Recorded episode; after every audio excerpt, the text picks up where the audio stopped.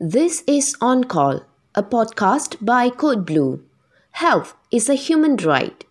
Hello everyone, I'm Kanmani Batumalai from Code Blue. These are the headlines for the day.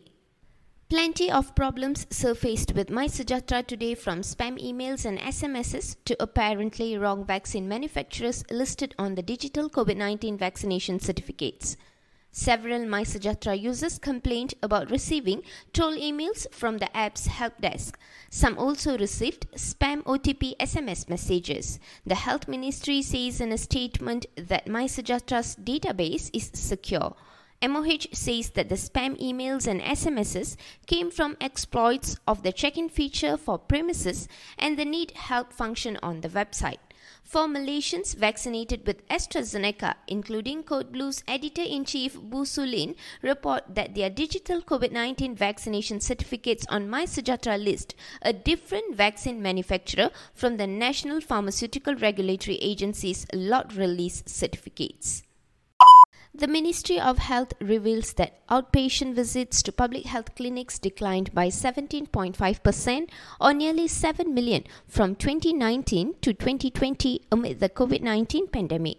MOH Deputy Director for NCDs, Dr. Faizul Idzwan Mustafa, says that colorectal cancer screenings declined by over 50% from more than 13,000 screenings in October 2019 to fewer than 6,000 in January 2020. Many follow up treatments, including for diabetes and heart disease, were initially deferred because of the MCO, but they are also being delayed now because patients fear contracting COVID at health facilities.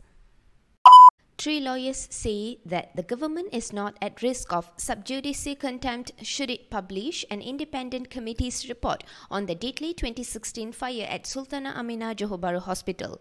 Jahaberdin Muhammad Yunus, New Sin Yew, and Ambiga Sreenevasan pointed out that the independent inquiry's report is directly relevant to the three ongoing lawsuits over the fire.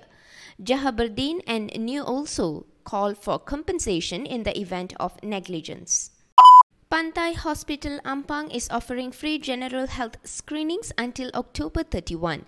Women in their 20s and 30s are encouraged to go for a regular pap smears.